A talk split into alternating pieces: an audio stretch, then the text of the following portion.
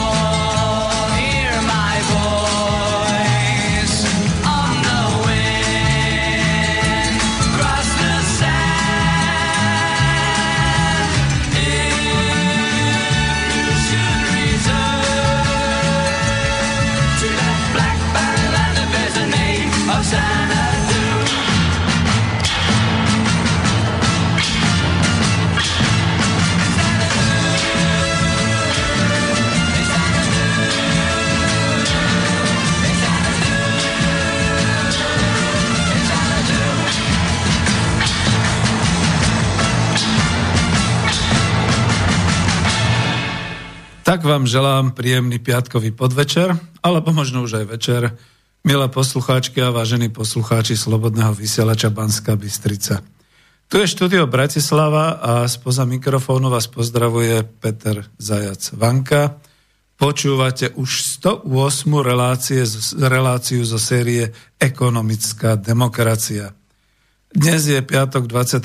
septembra roku 2021 a ešte stále tu máme dobu covidovú, takže nemôžeme vysielať o dobe post-covidovej. Ak by ste chceli položiť otázku, pretože som naživo, alebo dať odkaz, tak e, po takej nejakej prvej časti, po prvej polhodinke skúste volať na telefónne číslo 0951 485 385 sem do štúdia, alebo mailujte na studio zavináč slobodnyvysielac.sk e, Nevysielam v tejto chvíli klub národohospodárov, ale väčšinou viem, že aj tam už píšete, čiže ak by ste chceli aj tam mailovať, tak potom na mailovú adresu klub.národohospodárov zavináč gmail.com No ale to vám väčšinou už potom odpoviem až neskôr, alebo dokonca osobne. A väčšinou priamo tu v štúdiu je to táto mailová adresa na studio. No a vravím, keďže som naživo a budem do 19.30, tak nech sa páči, porozmýšľajte k téme samozrejme.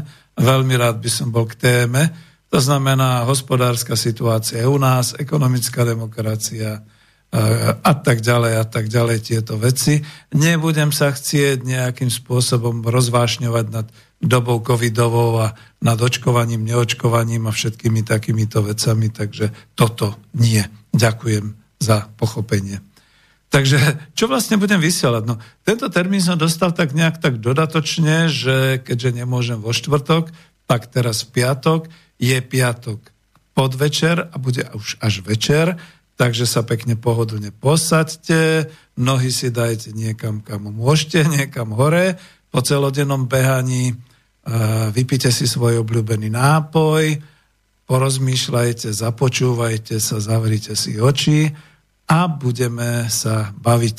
Chcel som trošku osvety, takže za to pokračujem v ekonomickej demokracii, už by to nemalo význam inak robiť, ale vravím, že ešte stále nielen vo svete, ale aj u nás neodchádza tá doba covidová, nenastala doba postcovidová, čiže už po. Takže e, prestal som mať takúto sériu o ére postcovidovej a znova sa venujem osvetovo ekonomickej demokracii. V 107. som dal takú reláciu, že je ekonomická demokracia vôbec vhodný ekonomický model pre dobu, ktorá prichádza?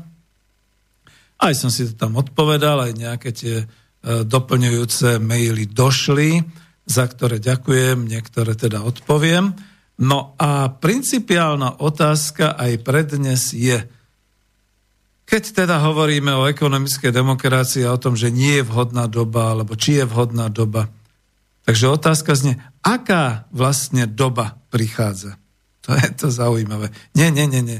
Nebudem tu pindať žiadne politologické úvahy. Od toho tu máme na Slobodnom vysielači Banská Bystrica výborného politologa Romana Michalku a zároveň redaktora. Včera ste mohli naozaj počúvať e, trikolóru. Alebo povedzme Vlka z Čiech, aj on tam vlastne včera bol na trikolóre. No ale tak ja... Je, pre mňa je to niečo ako počasie vonku. To znamená hrmy, prší, vietor fúka, je lejavica, páli 40 stupňové slnko, ale ja teda toto len beriem do úvahy a ostatné veci nehávam naozaj na tých povolanejších a odborníkov v tomto smere. No ale pretože bolo aj také, že dobre, ale tak e, aspoň nám povedz, tak ja som si našiel, pomohla mi pani prezidentka Slovenskej republiky Zuzana Čaputová, tak vám potom prečítam kúsok z článku Zuzany Čaputovej, ona to naozaj super vystihla.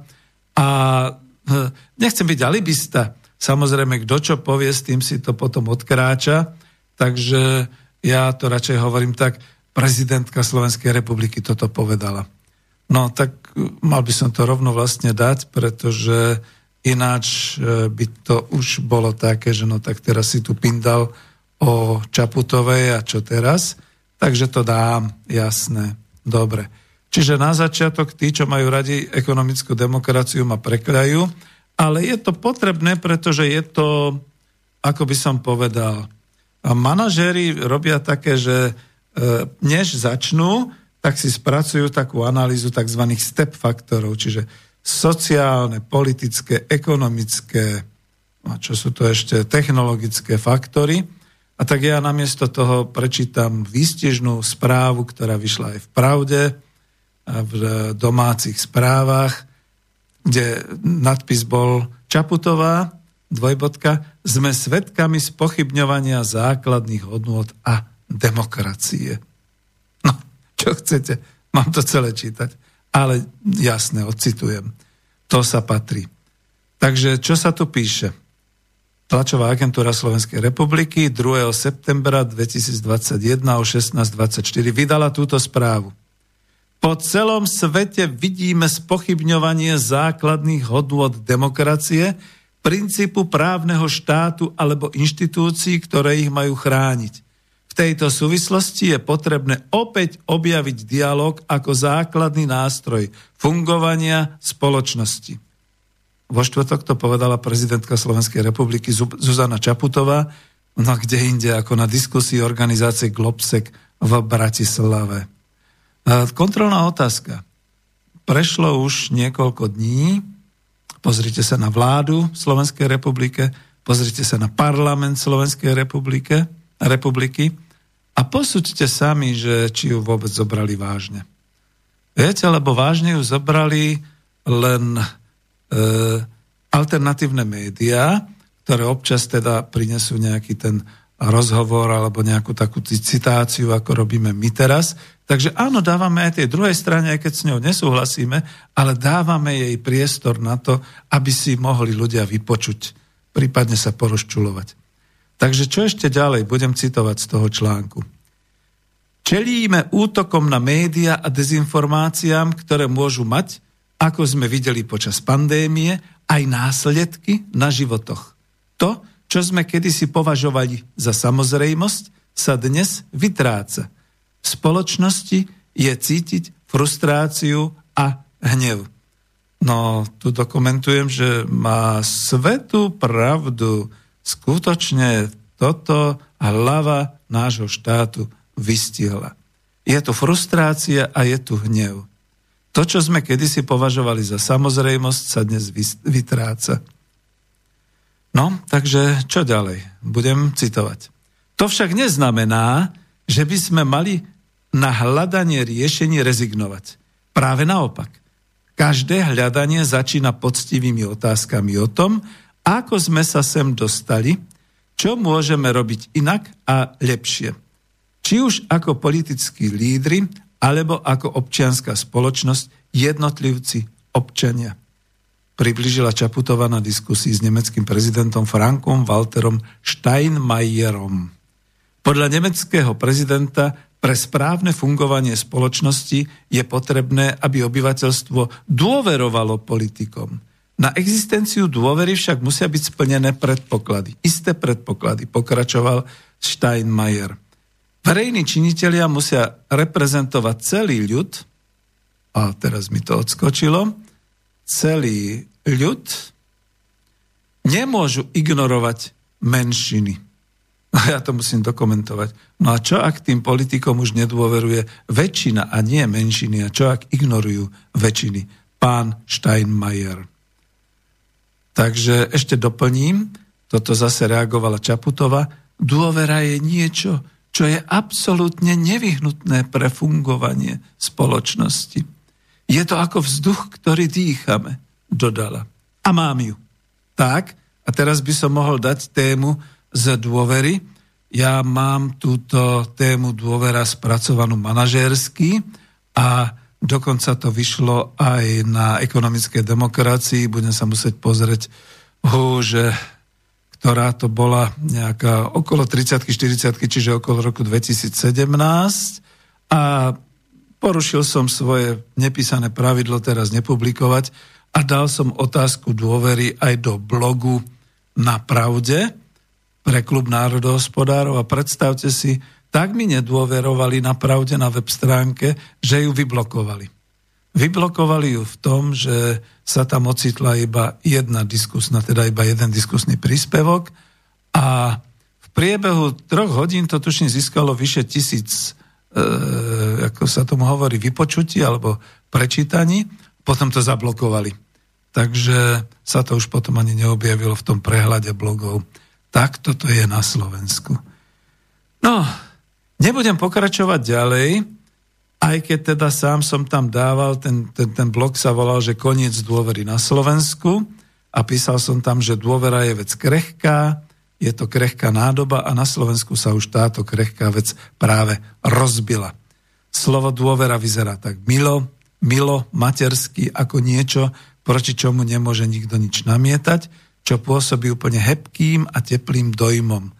Praxi je však dôvera ťažká a komplikovaná záležitosť. Napísal autor manažerských štúdií pán Stefan Covey zo Spojených štátov amerických.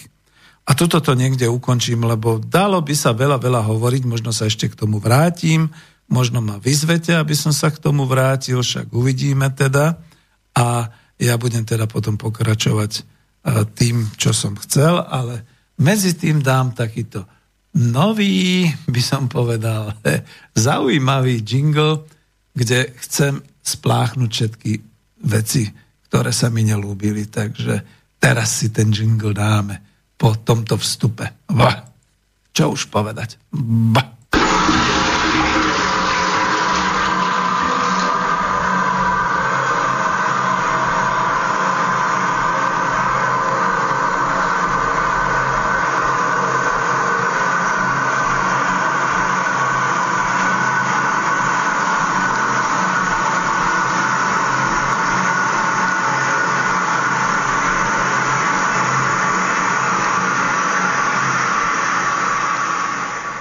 Myslím si, že ste pochopili dobre a vrátim sa teda k tomu, že keď som si mohol takto urobiť rekognoskáciu, čo sa to deje vlastne na Slovensku a ako to je, pochopil som hneď dve veci.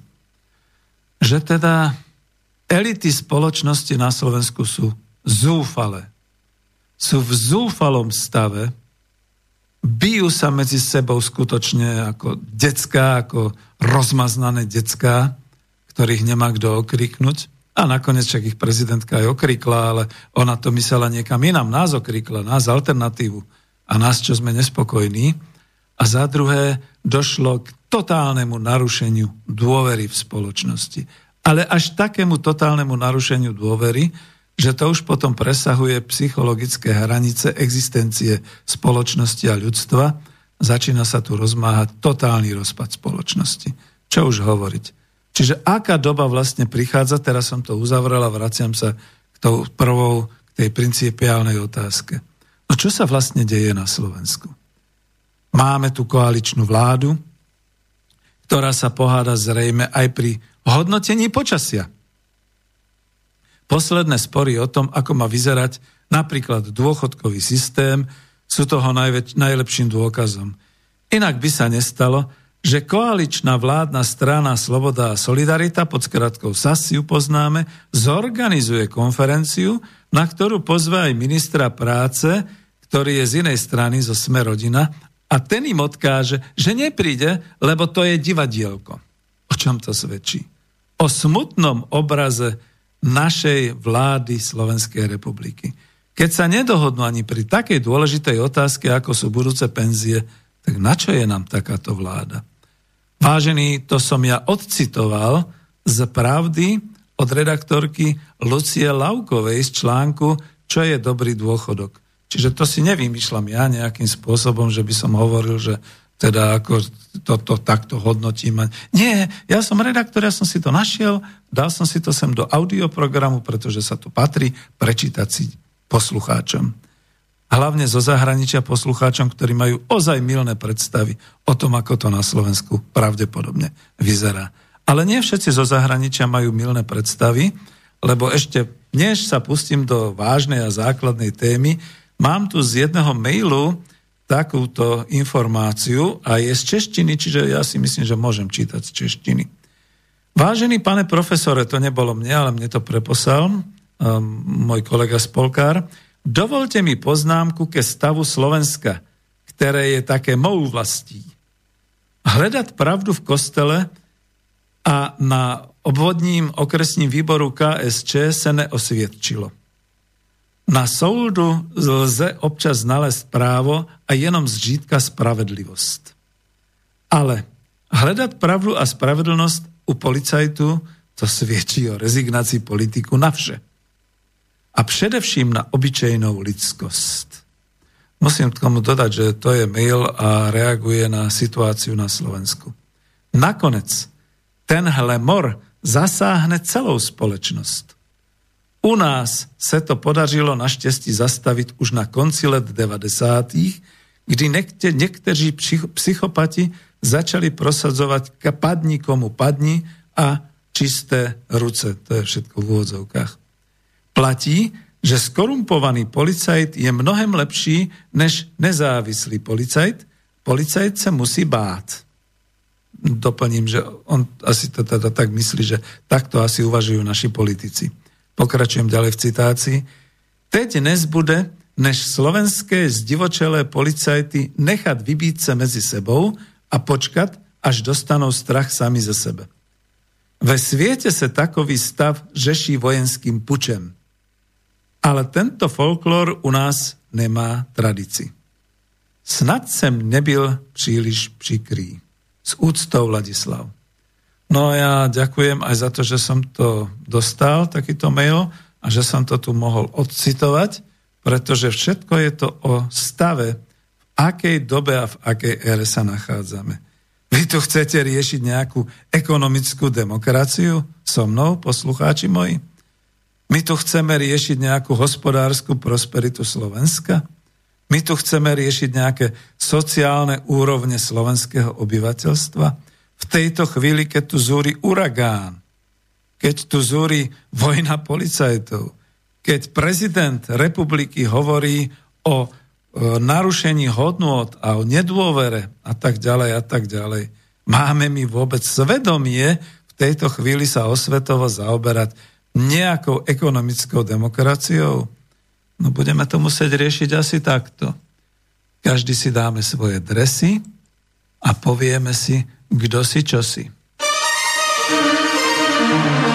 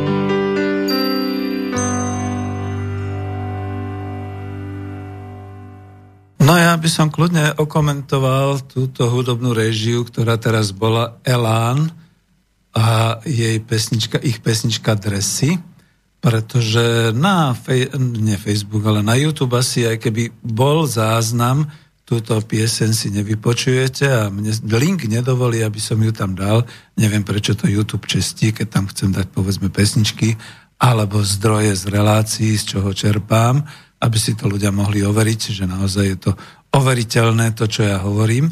No a u tejto piesne zvlášť, túto hudobnú dramaturgiu som zaradil kvôli tomuto. Ešte aj slova tej pesničky vystihujú situáciu v roku 2021 v Slovenskej republike medzi vládou, parlamentom, prezidentom a občanmi a opozičnými a koaličnými stranami, ešte dokonca medzi koaličnými, však vidíte, že ešte aj na pravde to zaznelo, že koalícia sa dneska nevie dohodnúť ani o tom, ani na tom, aké je vlastne počasie, nie ešte o všetkých ostatných veciach. Dávno mali skončiť, ale znova tak, ako je to v tej piesni povedané, je to všetko o peniazoch. Kto by sa dobrovoľne zbavil 5 tisíc a viac tisícového mesačného zárobku, príjmu ako štátny zamestnanec, či už poslanec, alebo možno troja pol tisícový plat ako minister, alebo ako... Viete, niektorí to majú tak nejak akumulované, že poslanec zároveň, povedzme, e, nejaký stranický činiteľ, však aj strany sú platené zo štátneho rozpočtu, plus ešte teda, ak je niekde štátnym tajomníkom, prípadne ministrom a znova ešte niečo v strane a tak ďalej to vám tak hodí, priatelia z Čiech, vy tomu rozumiete lepšie vždy, to vám tak hodí takých možno aj 10 tisíc eur mesačne? A to len kvôli tomu, že robíte cirkus v parlamente alebo proste vymýšľate si nejaké komisie alebo ukazujete plagáty, ktoré si sami vyrobíte priamo v parlamentnej budove, takže to nemôže byť, že by to bolo niečo v rozpore s nejakými tými pravidlami parlamentu a podobne. No cirkus, ja to volám detinskosť. Všetky tieto nedozrelé decka by patrilo vrátiť pekne naspäť do školských hlavíc a trstenicu na nich. A takého učiteľa, ktorých nepustí skôr, budú mať, e, jak sa tomu hovorí, po škole, kým nespracujú správne tú úlohu. Ináč by to teda nešlo. No ale tak to je keby, keby Život je o niečom inom, takže žiaľ Bohu, tak toto je. Je a ešte jedna vec sa splnila aj z tej piesne. Ja ju neobkecávam, ale ona naozaj ako živo, keď si ju vypočujete, vám dá svoje. Tie cel, nenávisť v celofáne. Veď aj to sa splnilo nakoniec. Čo to bolo potom, keď sa za, musel teda parlament, ja to už radšej nevolám Národná rada Slovenskej republiky, lebo by som urážal ako vlastenec tam tú budovu s tými účastníkmi. To mi prepačte, to, to radšej nie. Teda parlament, kde skutočne došlo k tomu, že sa celofánom, teda tou umelohmotnou tou pre, prepáškou, e, nepriehľadnou, teda nepriepustnou, e, oddelovali od seba e, tí, ktorí boli očkovaní od tých neočkovaných a od tých karanténnych, alebo ako to bolo, jednoducho neporiadok, totálny neporiadok v tomto smere. Ako naozaj e, nemusím Kaliňáka, ale má pravdu v tom jeho vyhlásení, že toto je vláda národnej tragédie. To je skutočne asi naozaj tak, ako to je. No a teraz ako môžete hovoriť osvetovo a teoreticky o ekonomickej demokracii. Má to vôbec význam? No veď to je to. E, ja viem, že niektorí my, ja to berem z klubu národohospodárov z mailov, že Peter, veď už to ukončí, nemá to význam, nikto to nebude chcieť a tak ďalej. No ale my sme si to trošku zapričinili aj sami, pretože táto situácia, nech by akákoľvek bola a nech by aj nastala, my sme bol, mohli byť úplne inde s tým, čo sme robili. A ja budem mať e, v tomto mesiaci 66 rokov a trošku si bilancujem, že čo sa mi v živote podarilo čo sa mi nepodarilo a teda celkom otvorene a úprimne poviem, smutne poviem, to úsilie o ekonomickú demokraciu, o osvetu vôbec a o to presadenie sa mi nepodarilo. Naozaj je to tak, ja to musím tak povedať a pretože som slúbil, že nebudem používať tento jingle na, na čo ja viem, nevhodných, alebo neviem ako to povedať, takých, ktorých neobľúbujem, nejakých tých telefonistov a podobne, tak sebe dám tú hodnotu alebo tú známku. Na čo hovoriť o ekonomickej demokracii, keď sa mi to naozaj nepodarilo?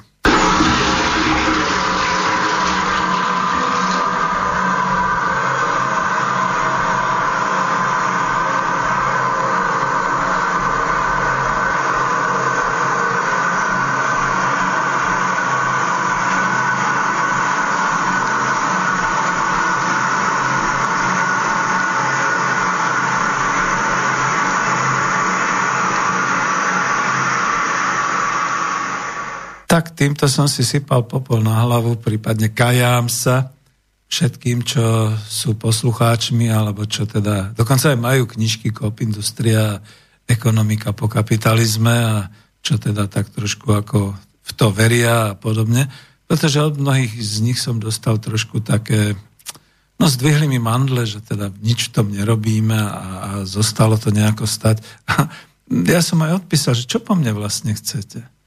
Ja viem, že vo veku 66 rokov sa niektorí vo svete ujímajú prezidentúry. Sú také krajiny. Niektorí dokonca spravia protivládny puč, ujmu sa moci a, robia poriadok vo svojej krajine. Niektorí ďalší sa stávajú ministerskí predsedovia.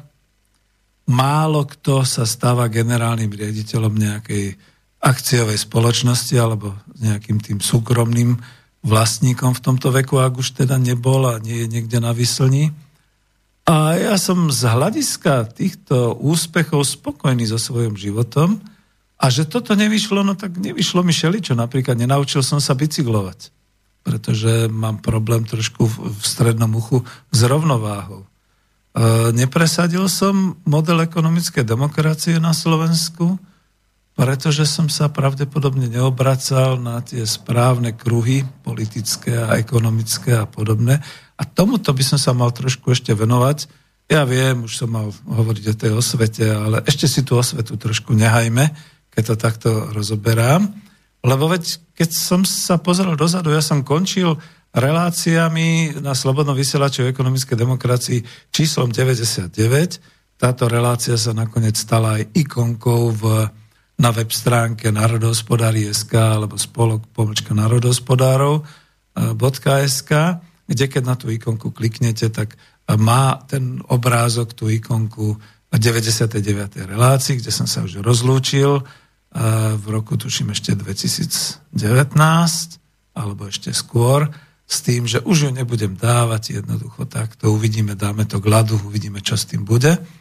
A potom teraz občas, keď vidím, jak pribúdajú niektoré také tie lajky alebo sledovanosti alebo stiahovačky a ja tam občas zablúdim, takže kľudne poviem, že som si všimol, že napríklad som tam mal také relácie rôzne ako plán B pre Slovensko. No a to, to bola vlastne tá ekonomická demokracia, kde som hovoril o tom, že ak sa zmení politická situácia, tak potom máme plán B a to je tá ekonomická demokracia. Takto si to napríklad myslel a vypočul som si kúštik úrivok z tej e, ekonomickej demokracie číslo 16 z 2. decembra 2015, kde toto myslel napríklad Miro Hazucha. Takto to on vtedy komentoval. No a mnoho ďalej, bolo by treba ísť do histórie. Poviem len jednu históriu, pretože chcem sa od nej odraziť e, potom už k tej osvete a k tomu, čo by bolo. Čo by bolo, keby to bolo vyšlo. Takže ja celý nadšený ešte z toho prvého dotyku s ekonomickou demokraciou, dokonca s profesorom Švajkartom v roku 2011, som začal pracovať, predtým som pracoval na znalostnej ekonomike, čiže knowledge management, riadenie pomocou vedomosti podobne, v roku 2000 som mal na to inštitút a tak ďalej, tak som začal pracovať na tomto poli a šlo to tak ďaleko, že e, ešte v roku 2015 som spísal, podporil ma Fond literatúry a spísal som knižku, ktorá sa volala Coop Industria, fungujúci podnik na báze zamestnaneckej samozprávy. Ono to dokonca pôvodne malo byť na báze ekonomickej demokracie, ale ja som to rýchlo zmenil, pretože skôr som to považoval ako takú manažerskú príručku, taký návod, trošku samozrejme spracovaný aj takouto popisnou formou, presne tak, jak sa robia tie manažerské kurzové materiály, povedzme Open University britské a podobne, veď som tam vyštudoval a robil som tam tutora. Takže táto knižka Coop Industria, tu som potom vydal, na tu som dokonca dostal peniažky, vidíte presne k mojim narodeninám od mojho kamaráta z Estónska. A 25. novembra roku 2015 organizoval Smer sociálna demokracia ako vládna strana, tedy tuším vládol s, so Slovenskou národnou stranou a už tam bol, tuším, bol tam, tuším, Bugár, s tou svojou maďarskou stranou Most Hit. Takže usporiadali ku Medzinárodnému družstevnému dňu konferenciu o družstevníctve. Bolo to vo, v zasadačke Národnej rady Slovenskej republiky. A čo bolo zaujímavé, ja som nedostal pozvánku, ale upozornili ma na to. A pretože vstup bol možný, tak som sa najprv zastavil v knižnici Národnej rady Slovenskej republiky, kde som odovzdal eh, neviem, či jeden alebo viacero exemplárov knihy Coop Industria, zadarmo ako autor, aby si mohli pani poslanci čítať a potom som šiel na tú konferenciu. Uh, viem, hovorili sme, že už usporiadali Smer sociálna demokracia, ale počas celého toho pol dňa mi nebolo dovolené vystúpiť. Až Blaha na konci, tak blahosklone mi asi posledných pár minút povedal, keď chce pán Vanka niečo povedať, tak môže. Teraz môžem povedať si osrany, pretože to už sa jak si nehodilo. A boli tam takí účastníci z politického hľadiska Luboš Blaha, Ondruš, Braňo Ondruš, mnohí ďalší aj z oblasti družstevníctva. Oni sa všetci hladkali po pleciach a chválili sa, jak sa družstevníctvo na Slovensku vyvíja. A možno majú pravdu, že je lepšie, že som nevystúpil, pretože ja som vedel už od pána Pavla Koncoša, bývalého ministra polnohospodárstva za stranu demokratickej lavice, že to tak nie je, že po tom transformačnom zákone všetky družstva sa menili na podielové družstva a tieto podiely postupne prechádzali privatizáciou z rúk do rúk a všelijako odkupom a podobne, až sa vytvorili také tie kliky vedenia družstiev, kde predseda družstiev povedzme predseda družstva, povedzme, zinkasoval 51% tých podielov, ešte nejaká klika okolo neho ďalších 20-30% a tí chudáci, ktorí sa búrili alebo podobne, tak tí väčšinou ako boli prehlasovaní a išlo to tak ďaleko, že potom boli také maniere, že navýšiť kapitál družstva, tým pádom tí, ktorí nemohli zaplatiť, aspoň dostali za svoje podiely nejaké to nejakú tú slovenskú korunu vtedy ešte a podobne. Takže bolo možno lepšie, že som nevystúpil, lebo bol by som povedal, že toto nie sú skutočné družstva. Aj keď máme na to paragraf v obchodom zákonníku, aj keď je to všetko tak umožnené, ale toto nie sú družstva, toto sú skryté akciové spoločnosti. No ale predovšetkým som tam mal tú svoju knihu Coop Industria, ktorú som chcel propagovať, čo mi nebolo dovolené. Ona, tá knižka kolovala tam medzi v tej hale medzi tými účastníkmi, čo sedeli. A zaujímavé to bolo. To sú také perličky, ja si myslím, že môžem o tom hovoriť. A dnes už je iný svet, takže čo už na to povedať. Boli tam aj predstavitelia, e, tí, čo podporovali stranu Smer. Za to vravím, že ja som veľmi rýchlo zo Smeru vystúpil. Bol som tam v roku 2012, jeden rok, a hneď ešte v 2012 alebo v 2013 som odtiaľ odišiel, bezkonfliktne, žiadne takéto ťažké ako nejaké vzťahy. Ja som vtedy už pracoval v Trenčíne ako exportér, tak som jednoducho proste dohodli sme sa, že je to kvôli tomu, že nemôžem chodiť do Bratislavskej základnej organizácie, takže s tým končím. Ešte mi bolo odporúčanie, aby som v Trenčine vyhľadal nejakú smeráckú organizáciu. Nikdy viac. Dobre, takže takto. No ale medzi tými, čo sa tam pohybovali, e, niektorí tie knižky ako pozerali, niektorí sa aj pýtali, čo to stojí. Ja som hovoril, to je podstate, ja vám ju môžem darovať. Vy premyslíte si, čo by ste mi chceli darovať, či 5, či 10 eur, alebo len proste so mnou sa povyprávať.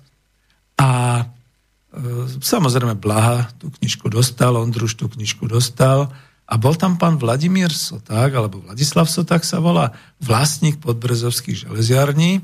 Ja som videl, keď tá knižka kolovala, že u neho skončila a ďalej nepokračovala. Som si všímal, čo sa deje s mojimi knihami, ako sú prezerané. No a tak, jak bola prestávka, tak som sa k nemu približil a hovorím, vy máte tú knižku, pán Soták, však som ho poznal, on ma nepoznal, on hovorí, nie, nie, nie, nie, ja ju nemám. Tak som trošku poodišiel nakoniec z radu, ešte som ďalšieho zinkasoval, čo sa týka knižky, že mi ju vrátil. A som sa vrátil, lebo som videl, že spod zadku vyťahol tú moju knihu a šup, šup, šup ju do, do, svojho, do svojej tašky. Reku, pán Soták, ja vám ju kľudne nechám, ja sa budem tešiť. Nie, nie, nie, to ona tu bola, tak, tak som si ju zobral, takže nič. Ja som teraz trošku klebetný, aby si prišli aj také tie bulvárne chvíľky, takže môžem to takto hovoriť. No a tak o tomto sú aj tí podporovatelia Smeru, čo vtedy boli, neviem, po roku 2018 už neviem, ale toto boli takí tí, za to som aj povedal, že Smer naozaj mal na rováši svoje, takže čo už potom hovoriť. No ale napríklad Brane Ondruš bol taký zaujímavý, že on tiež s tou knižkou odchádzal, myslel si, že bola darovaná, ja som ho zastavil, reku, Braňo, Braňo, reku, páčila si sa ti tá knižka a tak ďalej. No tak som povedal, že mu ju teda darujem, bolo dobre, keby mohol on prispieť niečo na klub národohospodárov, tak sa šacoval po vačkoch, že teda nemá drobné. Sme sa dohodli, áno, áno, on potom daroval klubu národohospodárov, myslím, že 20. Takže naozaj je to v poriadku. Ale on sa sám pýtal, ty a tam ten podnik, čo tam je, ten Ilas, to, to je skutočne ten podnik, on tak existuje? Ja som sa vtedy ohromne pobavil a potešil, že tá prípadová štúdia aj s tým podnikom priemyselným na Slovensku bola tak dôveryhodná, vierohodná, že sám štátny tajomník na ministerstve práce, sociálnych vecí a rodiny takmer uveril len z toho prehliadnutia, že áno, tento podnik existuje. Podnik, ktorý sa transformoval z akciovej spoločnosti, teda z toho kapitalistického charakteru vlastníctva na kolektívne vlastníctvo, na zamestnaneckú samozprávu, teda družstvo. No a prečo to všetko tak, ako hovorím, nielen kvôli, kvôli E, takémuto bulváru, ale aj kvôli tomu, že e, to bol rok 2015, predtým boli roky 2012-13. V roku 2012 na takej konferencii, kde sa hovorilo o tom, že e, vlastne kapitalizmus skončí a bola taká brožúra vydaná aj o ekonomickej demokracii. Svet v bode zlomu sa to volalo pán docent Hohož ju vydal a ju organizoval a tak ďalej, tak pri tom, keďže som tam mal taký jeden z tých článkov, z tých stati zásadných, na ako modelovať ekonomickú demokraciu na, slovenský, na slovenské prostredie, tak som vtedy dával viac takých tých hypotetických otázok než odpovedí. A slúbil som, že ja som vlastne človek z praxe, ekonóm, obchodník, tak pôjdem do podniku a tam to preskúmam, a potom dám vedieť, potom spracujem z toho nejakú publikáciu. Ja som skutočne išiel, to je kúzlo nechceného, skutočne išiel pracovať do Trenčína, do exportnej fabriky Transakciová spoločnosť. Ono to bolo vôbec úplne ináč, keď som tam prichádzal. Prichádzal som tam ešte ako školiteľ a coach, no ale zmluvu som už mal ako obchodník. E, úspešne som tam exportoval slovenské obrábacie stroje ako sústrohy a obrábacie centra. No a keď som skončil, a skončil som sklamane, kľudne tiež poviem, aj keď úspešne, ale sklamane, už som si viac nezarobil. Z toho vyplýva teda tá jedna myšlienka, že na Slovensku zamestnanec nemôže zarobiť tak, aby sa cítil veľmi dobre.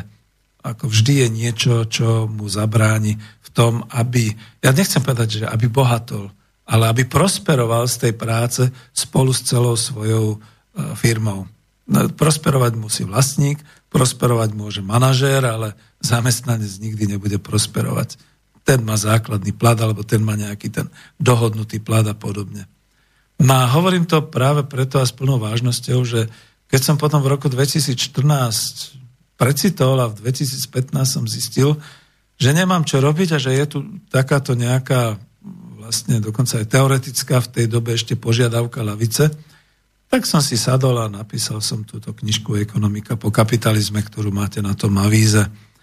A s tým, že teda naozaj e, myslel som to vážne a úprimne, že s tou ekonomickou demokraciou a s, týmto, s, s touto štúdiou pochodím u niektorých vplyvných politických síl na Slovensku, že sa tým budú zaoberať.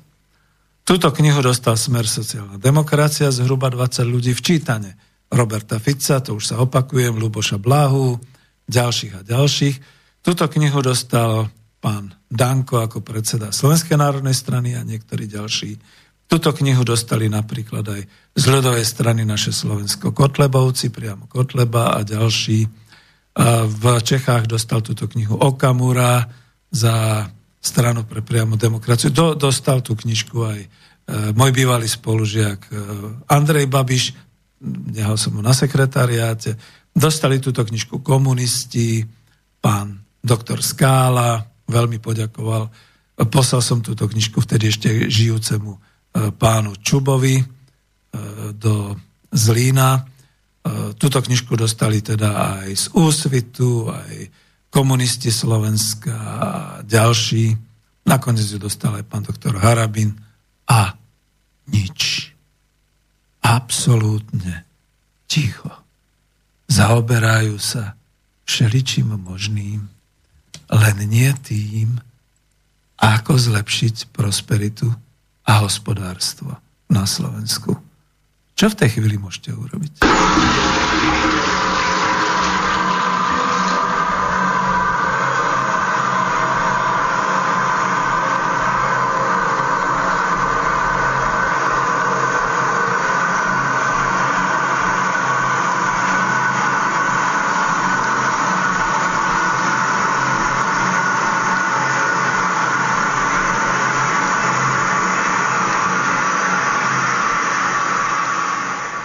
Takže čo, no, niekto by povedal, že skončil s tým sebabičovaním.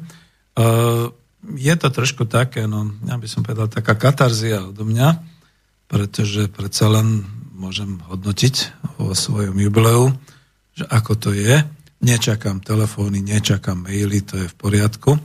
A ešte jedno, s jedným sa chcem vyrovnať. Ja som tak nadchol niektorých ľudí, že som písal o tej kóp industrii a podobné veci, že povedzme nebohý už Igor Lacko, ktorý mal e, vlastnú reláciu, zaoberal sa v vlastníctvom a bývaním v bytovom dome, takým tým spolovlastníctvom poznáte, pozrite si jeho relácie. Sú ešte tu v archíve Slobodného vysielača, keď pôjdete úplne dolu pod Bčkom, nájdete relácie Bývam, bývaš, bývame. A on mi tak trošku veril, respektíve strašne bol šťastný a spolu sme aj vysielali niektoré veci, pretože on hovoril, toto, čo ty vlastne ako si zmapovala, čo berieš, to je presne tá paralela, čo je v spoločnom bývaní. Ľudia majú vlastníctvo, majú vlastný byt. Ale neuvedomujú si, že v tom bytovom dome sú spoluvlastníkmi, čiže je tam kolektívne vlastníctvo toho celého. A že to celé, to je presne to, ako ty hovoríš v tej ekonomickej demokracii, že máme niečo spoločné a niečo zvlášť. A dokonca je to aj odlišené, však sme si to tak nejako viacerými, aj relácie k tomu boli, hovorili, a hovorili presne, a veď to tiež len začalo nejakým tým zákonom, niečím podobným, jak ty hovoríš, že všetky tie veci začali tým zákonom o likvidácii Československého národného hospodárstva, o privatizáciách, o všetkých takýchto veciach, o oddelení, o podielových družstvách a tak ďalej. U nás to začalo tiež v 93. na Slovensku tým, že bol zákon, ktorý teda umožňoval, respektíve dával ľuďom tú šancu odkúpiť si byt do súkromného vlastníctva, stať sa tak súkromným vlastníkom. A ľudia nechápu, že spolu s bytom odkúpili aj tú stenu, aj tú strechu, aj tie schody, aj tú chodbu, aj tú bránu v bytovom dome, všetky takéto veci.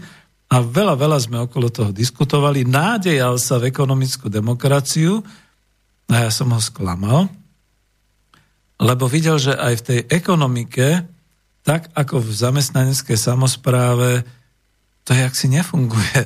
Počas toho nášho pôsobenia sme videli vo svete rôzne príklady. Ešte som aj vynehal to, že sme mali Centrum pre ekonomickú demokraciu založenú, angažoval sa tam aj Biro Hazucha a ďalší, aj Igor Lacko tam bol a boli tam mladí davisti a tak ďalej. Nehali sme to zaniknúť, lebo chcela z toho byť nejaká taká extremistická politická strana, to už som niekde hovoril. Ale ten základ bol v tom, že videli sme, že na Slovensku sa to nechytá. Takisto ako bolo jemu ťažké nájsť nejakých tých spoluvlastníkov toho bývania, ktorí by boli, robili takú samozprávu, sami by si to organizovali, sami správcovali, sami by si vlastne riešili e, rôzne tie ekonomické záležitosti okolo bývania a údržby bytového domu a tak ďalej. No a tak, ale že sklamal. No ja to poviem ešte trošku tak ďalej, že ešte to bolo aj o tom, že vlastne ja som ich prizval do Bratislavy, keďže som mal normálne exemplárny príklad takého toho konfliktu medzi vlastníkmi bytov a správcom, respektíve medzi samými vlastníkmi bytov. Ja som ich prizval, prizval som aj pána Miroslava Kantnera, prezidenta asociácie vlastníkov bytov, ktorý potom ešte mal ďalšie paralelne reláciu, oddelil sa od Igora Lacku, mal reláciu bytový dom, kde vlastne riešil akoby e, problémy e, vlastníkov bytov a e, konflikty so správcami bytov a tak ďalej. A doviedol som ich až ku konkrétnemu domu v Bratislave, Nebudem to teraz popisovať, dokonca je to aj v relácii Bývam, bývaš, bývavé, aj v relácii Bytový dom zachytené, kde priamo na mieste dokonca mohli byť aj na schôdzi vlastníkov, kde videli, ako sa nevedia ľudia dohodnúť medzi sebou. Ako emotívne a konfliktne to tam všetko prebieha a nakoniec obaja boli sklamaní, aj pán Kantner, aj pán Lacko, pretože pri ich veľkej snahe a pri snahe ovplyvniť cez e, poslancov novelu zákona, presne tú novelu, ktorá sa zaoberala vzťahmi medzi vlastníkmi a správcov, správcami a podobne, tak tá bola presne zvrhnutá, myslím, že to presne bolo v roku 2019, zvrhnutá v to, že to bolo všetko potom spravené v prospech správcov, a v prospech teda takých tých ľudí, takých tých menšín, takých tých klík, ktoré mohli robiť to isté, ako sa robilo e, v tých podielových družstvách, čiže získali navrh a e, presadili si svoje a podobne. No a viedlo to k tomu, ja si myslím, že aj časť z toho viedla k tomu, že Igor Lacko, operný spevák, ktorý ale vždy holdoval fajčeniu, sme ho na to upozorňovali, a predtým sa priznal, že teda ako dospil, takže už, už nepil v tomto čase v novom, ale že jeho organizmus to už vydržal a tuším dňa, aby som neklamal, či to bolo 10. októbra alebo 8. októbra roku 2020 zomrel. Česť pamiatke Igora Lacku, nášho redaktora tu v Slobodnom vysielači. No a pán Kantner takisto uzavrel svoju sériu relácií, dnes sa venuje niečomu inému, tam počujete inforovnováhu a podobne.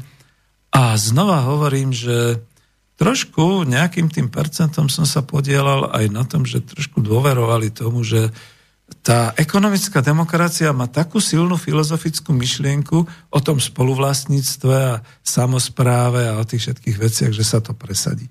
Nepresadilo sa to. No tak čo teraz? No, mám dať zase splachovanie? Nie, nedám. E, ešte len to dokončím teda tým, že ja to teraz už pozitívne chcem povedať, aby som to vyvážil, že uvažujeme alternatívne. Nedajme sa zahnať do kuta a preč, preč zo scény s heslom Tina. Čiže there is no alternative. Čiže nie je žiadna iná alternatíva, ako nám tu liberáli a pravičiari vykrikovali. Veď doba sa počas covidu a pokračujúceho klimatického besnenia tiež veľmi mení, a to alternatívne. Odrazu sú autá so spalovacím motorom niečo veľmi zlé a toto všetko zlo sa odstraňuje. Počúvajte predsa pána Petra Staneka. Namiesto nich sú alternatívne elektromobily, už je tu zahájená rozsiahla elektromobilita, aj tam, kde by sa človek tomu zasmial, napríklad na čo sú človeku elektrobicykle, to im už nestačí pohon Oh, veď ako ja nie som bicyklista a je mi to až ľúto, až im závidím, no ale je to športový výkon bicyklovať. Aj do kopca, aj podobne. Oni používajú elektrobicykle, to znamená, zapnú si motorček, nerobí im to ani trrr, ale idú. No idú a sedia. To je, to je aký význam? To, to je asi ako fajčenie bez dymu, ako pitie nealkoholického piva, ako bezkofeínová káva nie? a podobne. Sú tu elektrokolobežky. No podobne. Vôbec sa nehovorí o motorkách. Napríklad tie veľké kultové Harley Davidson alebo povedzme noční vlci neprichádzajú v tichých elektromotorkách, lebo ten rachod je tam predsa ten, to podstatné, čo robí motorku motorkou. A keď som už odbočil, tak odbočím úplne, že a ešte nikto nevymyslel tanky alebo OTčka ani v NATO na na elektropohon, ani elektrohelikoptéry, báni prúdové lietadla nie sú na plinči na elektrobatérie. No tak ako, čo, čo s tým? No, takže vážne počas covidu sa rozvinuli všetky tieto alternatívy a jedna z tých alternatív vlastne je ekonomická demokracia a tu sme narazili. Tuto to ako si vážne skoro nikto nebral. A pritom je situácia taká, že je to až tak, ako spievali Beatles. Asi takáto. up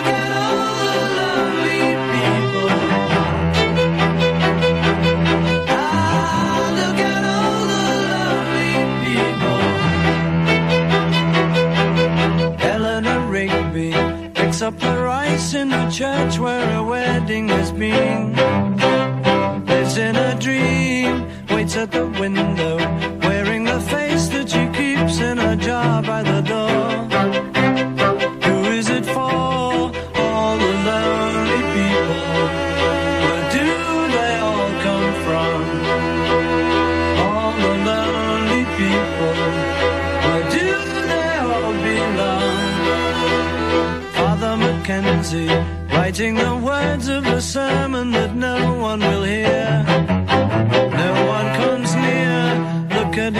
Working, his socks in the night when there's nobody there.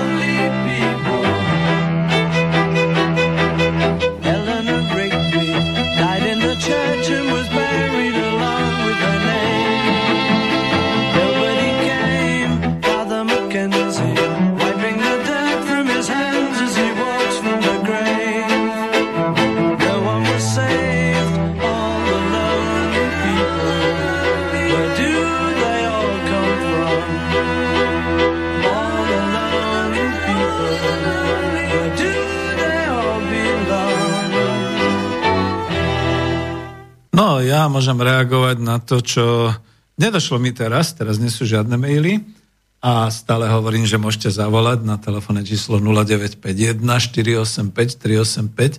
Nebojte sa, nepoužijem na vás splachovací jingle. To som používal teraz na svoju seba kritiku, by som tak povedal.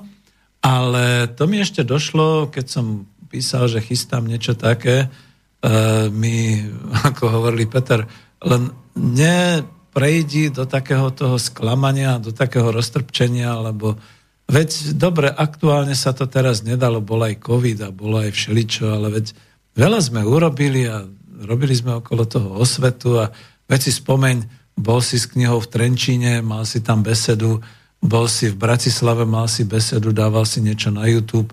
My sme v podstate sa okolo zhromaždili s tým, že sme debatili, diskutovali a tak ďalej. Áno, je to pravda. Na druhej strane, vtedy sa písal rok 2015, keď vyšla prvá knižka Coop Industria, 2017 druhá knižka Ekonomika po kapitalizme. Od roku 2011 sme sa tu nejak takto roz, rozbehli v tejto téme. A píše sa rok 2021 a všeli, čo sa už mohlo udiať. Aj to, čo sa vlastne žiaľ Bohu neudialo. No nepíšete, takže budem pokračovať tento raz už naozaj v takej tej osvete. Ja sa odrazím od e, toho diela amerického filozofa, profesora zo Chicago Loyola University Davida Švajkárta, ktorý bol tu v roku 2011 na Slovensku. Tá kniha bola Eh, po kapitalizme pomlčka ekonomická demokracia. A on neuvádza vo, v tejto knihe, že ekonomická demokracia, tak ako ju on tam interpretoval, je nejaký hotový model, ktorý sa dá hneď v praxi použiť. Tiež to mal, je filozof, čiže tiež to mal ako takú filozofickú, eh, povedal by som, politicko-ekonomickú štúdiu, uvádza predovšetkým to, že očakáva nejakú nástupnickú teóriu a tvorbu ekonomického modelu ekonomickej demokracie. To ma vtedy tak oslovilo, že ja som aj do tej knižky Svet v bode zlomu dal do toho zborníka tú svoju stať, e, ako modelovať ekonomickú demokraciu na naše podmienky. A potom vlastne e, vtedy, keď som sa s ním ešte stretol v 2011 a mal som možnosť hovoriť, no ako už som to viackrát spomínal aj niekde v reláciách, že zase taký super trooper a, a, americkým prízvukom hovoriaci prízvuk nemám, ani, ani teda som to teda ne, nepoužíval, ale povyprávali sme si, rozumeli sme si a on ma vtedy vyzval, že by bolo dobre, keby ak som ekonóm a ak teda poznáme polite- ekonomické diela e, Druckera a ďalších, Handyho a tak ďalej, že by som niečo spracoval, že by som dal taký nejaký model ja som ho dal teda. No a podstate on hovoril, že je potrebné vytvoriť univerzálny model fungujúcej ekonomiky v ľudskej spoločnosti v čase, ktorý by bol nazvaný už po kapitalizme, teda v postkapitalistickej spoločnosti. On nazval tento model ekonomická demokracia. Žiaľ Bohu, u nás aj tí, ktorí sa toho chytili, stále videli v ekonomickej demokracie hlavne nejaký ten politický projekt rýchle zakladať stranu a niečo s tým robiť a poďme do parlamentu a poďme a tak ďalej, čo teda nie. A ja už som hovoril, že ten pojem ekonomické demokracie sa v rokoch 2011 až 2013 stal takým koncepčným hitom e, oproti tej NIA, čiže nie alternatívy, lebo dalo sa očakávať rýchle rozvinutie celého toho modelovania a analyzovania princípov tých troch čert ekonomickej demokracii v spojení s hospodárskou a spoločenskou praxou. A ja som to skúšal aj u nás. A tým viac, že do vlády a do parlamentu na Slovensku a čiastočne aj v Českej republike sa dostala sociálna demokracia, ktorá už predtým niečo o ekonomickej demokracii tvrdila. Ale oni tvrdili hlavne niečo také odborárske o spolúčasti pracujúcich nariadení firiem a podobne. Nehovorili o zmene vlastníctva čo dnes hovorím ja. Ale nestalo sa tak, nechytilo sa to a tak hrozilo, že koncepcia ekonomickej demokracie zas, zas ako všetky ostatné zapadne do takého zásobníka tých načeneckých ekonomických filozofií a teórií, akými boli reinžiniering, znalostná ekonomika, pár ekon, podobné teórie, ktoré po niekoľkých rokoch od ich prezentovania prevažne už sú niekde len nepovšimnuté, nájdete ich v archívoch a tak ďalej. No a keďže tu bol priamo osobne pán profesor Švajkart, vyvolal vtedy záujem. E, vyvolal ju až tak, dokonca až politicky, že vy si možno pamätáte na stranu istého pána Weissa, to nebol Peter Weiss z SDL, ktorý spolu s ostatnými zakladal tú stranu 99% a ona dokonca sa aj zúčastnila vo voľbách. Tuším aj Edo Chmelár v nej bol, ak sa nemýlim. No ale chýbalo tu také nejaké prepojenie na prax a také projektové výstupy, ktoré by boli použiteľné aj pre hospodárskú prax. Tie neboli. Tie chýbali. Preto bola táto koncepcia z jednej strany rozpracovaná len teoreticky a mnohí kritizovali tú švajkartovú koncepciu, že toto nie je tam, tamto nie je tam podobne. A z druhej strany e, sme sa snažili niektorí o doplnenie príkladmi a prípadmi, ktoré by boli použiteľné priamo pre slovenskú hospodárskú prax. Veď e, vďaka pánu docentovi Hošovi a vďaka doktorovi Petrovi Dinušovi vznikol zaujímavý zborník ten svet v bode obratu, kde mnohí písali o, aj o ekonomickej demokracii, ale proste o takýchto niektorých, e, povedal by som, e, aspektoch. A neskôr, to už som sa ja nezúčastnil, bol som v praxi v Trenčíne, vznikol zborník, taký tenký červený, ekonomická demokracia v praxi.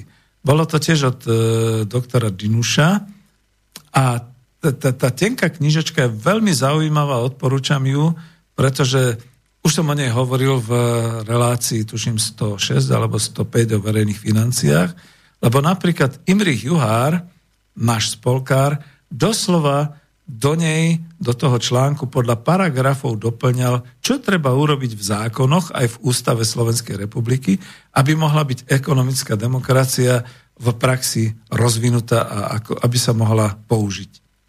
No, Imrich zostal veľmi sklamaný, pretože azda okrem úzkeho okruhu sa nik ďalší nepridal e, k takýmto analýzam a už vôbec to nezaujímalo nikoho z politickej scény. Hm, ani zľava, ani nejako, tak čo už môžem povedať. V tom čase som písal a napísal som postupne Coop Industriu, potom túto ekonomiku po kapitalizme s tým názvom, že hospodársky a sociálny model postkapitalistickej spoločnosti verzia pre Slovensko. A keďže to vyšlo v októbri, už som to priamo cez e, občianske združenie vydal a distribuoval cez spolok národohospodárov. A ako vtipne poznamenal šéf Slobodného vysielača Banska Bystrica Boris Korony, bola to najrozdávanejšia kniha v tom čase, pretože to bolo klubové vydanie a nešlo to do trhového predaja. Takže takto. No, mnohí ju dostali, mnohí ju čítali. Pamätám si na jednu odozvu, SMS-kou mi prišlo, Peter, prečítal som ju za jednu noc, bolo to napínavé, zaujímavé, ale dostal som aj iné odozvy, napríklad, je to ťažké čítanie, nie som ekonomka, nerozumiem tomu. Alebo od ďalšieho, to je príliš učebnica. Vtedy som si uvedomil, áno, veď je to učebnica naozaj.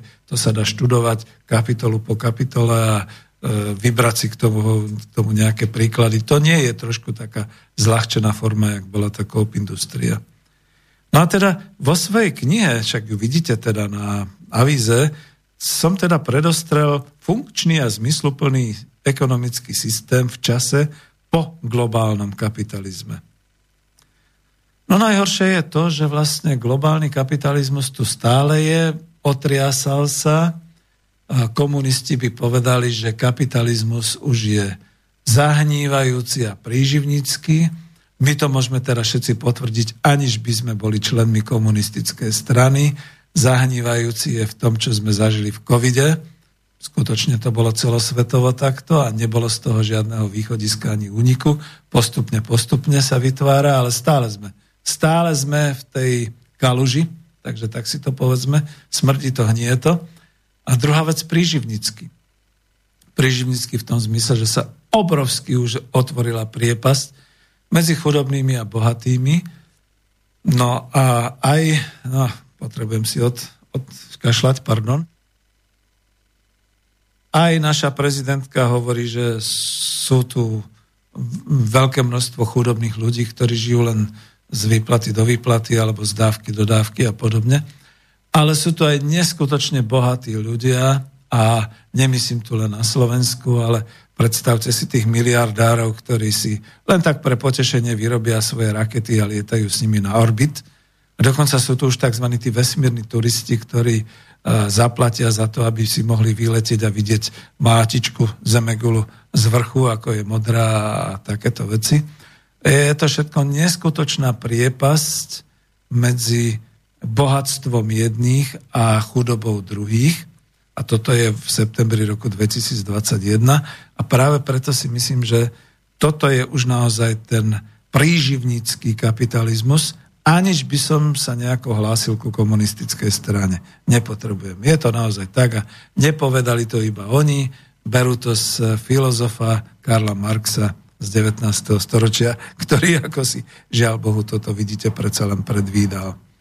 No ale, dobre, keď už takto dlho hovorím a nechcem, nechcem nejakým spôsobom, nevoláte, no tak čo už za chvíľu ani nemôžete, lebo potom už pôjdeme do záveru. Maily takisto nie sú, občas sa obávam, či nie som bloknutý na mailoch. E, pošlite mi, povedzme, keby bola, e, bol niekto šikovný z Banskej Bystrice, pošlite mi mailik, aby som videl, že funguje e, mailová adresa, že nie je nič zablokované. A tak, aby som išiel už teda k tomu konkrétnemu, ku ekonomickej demokracii, dáme si zase takýto malý predel v tom.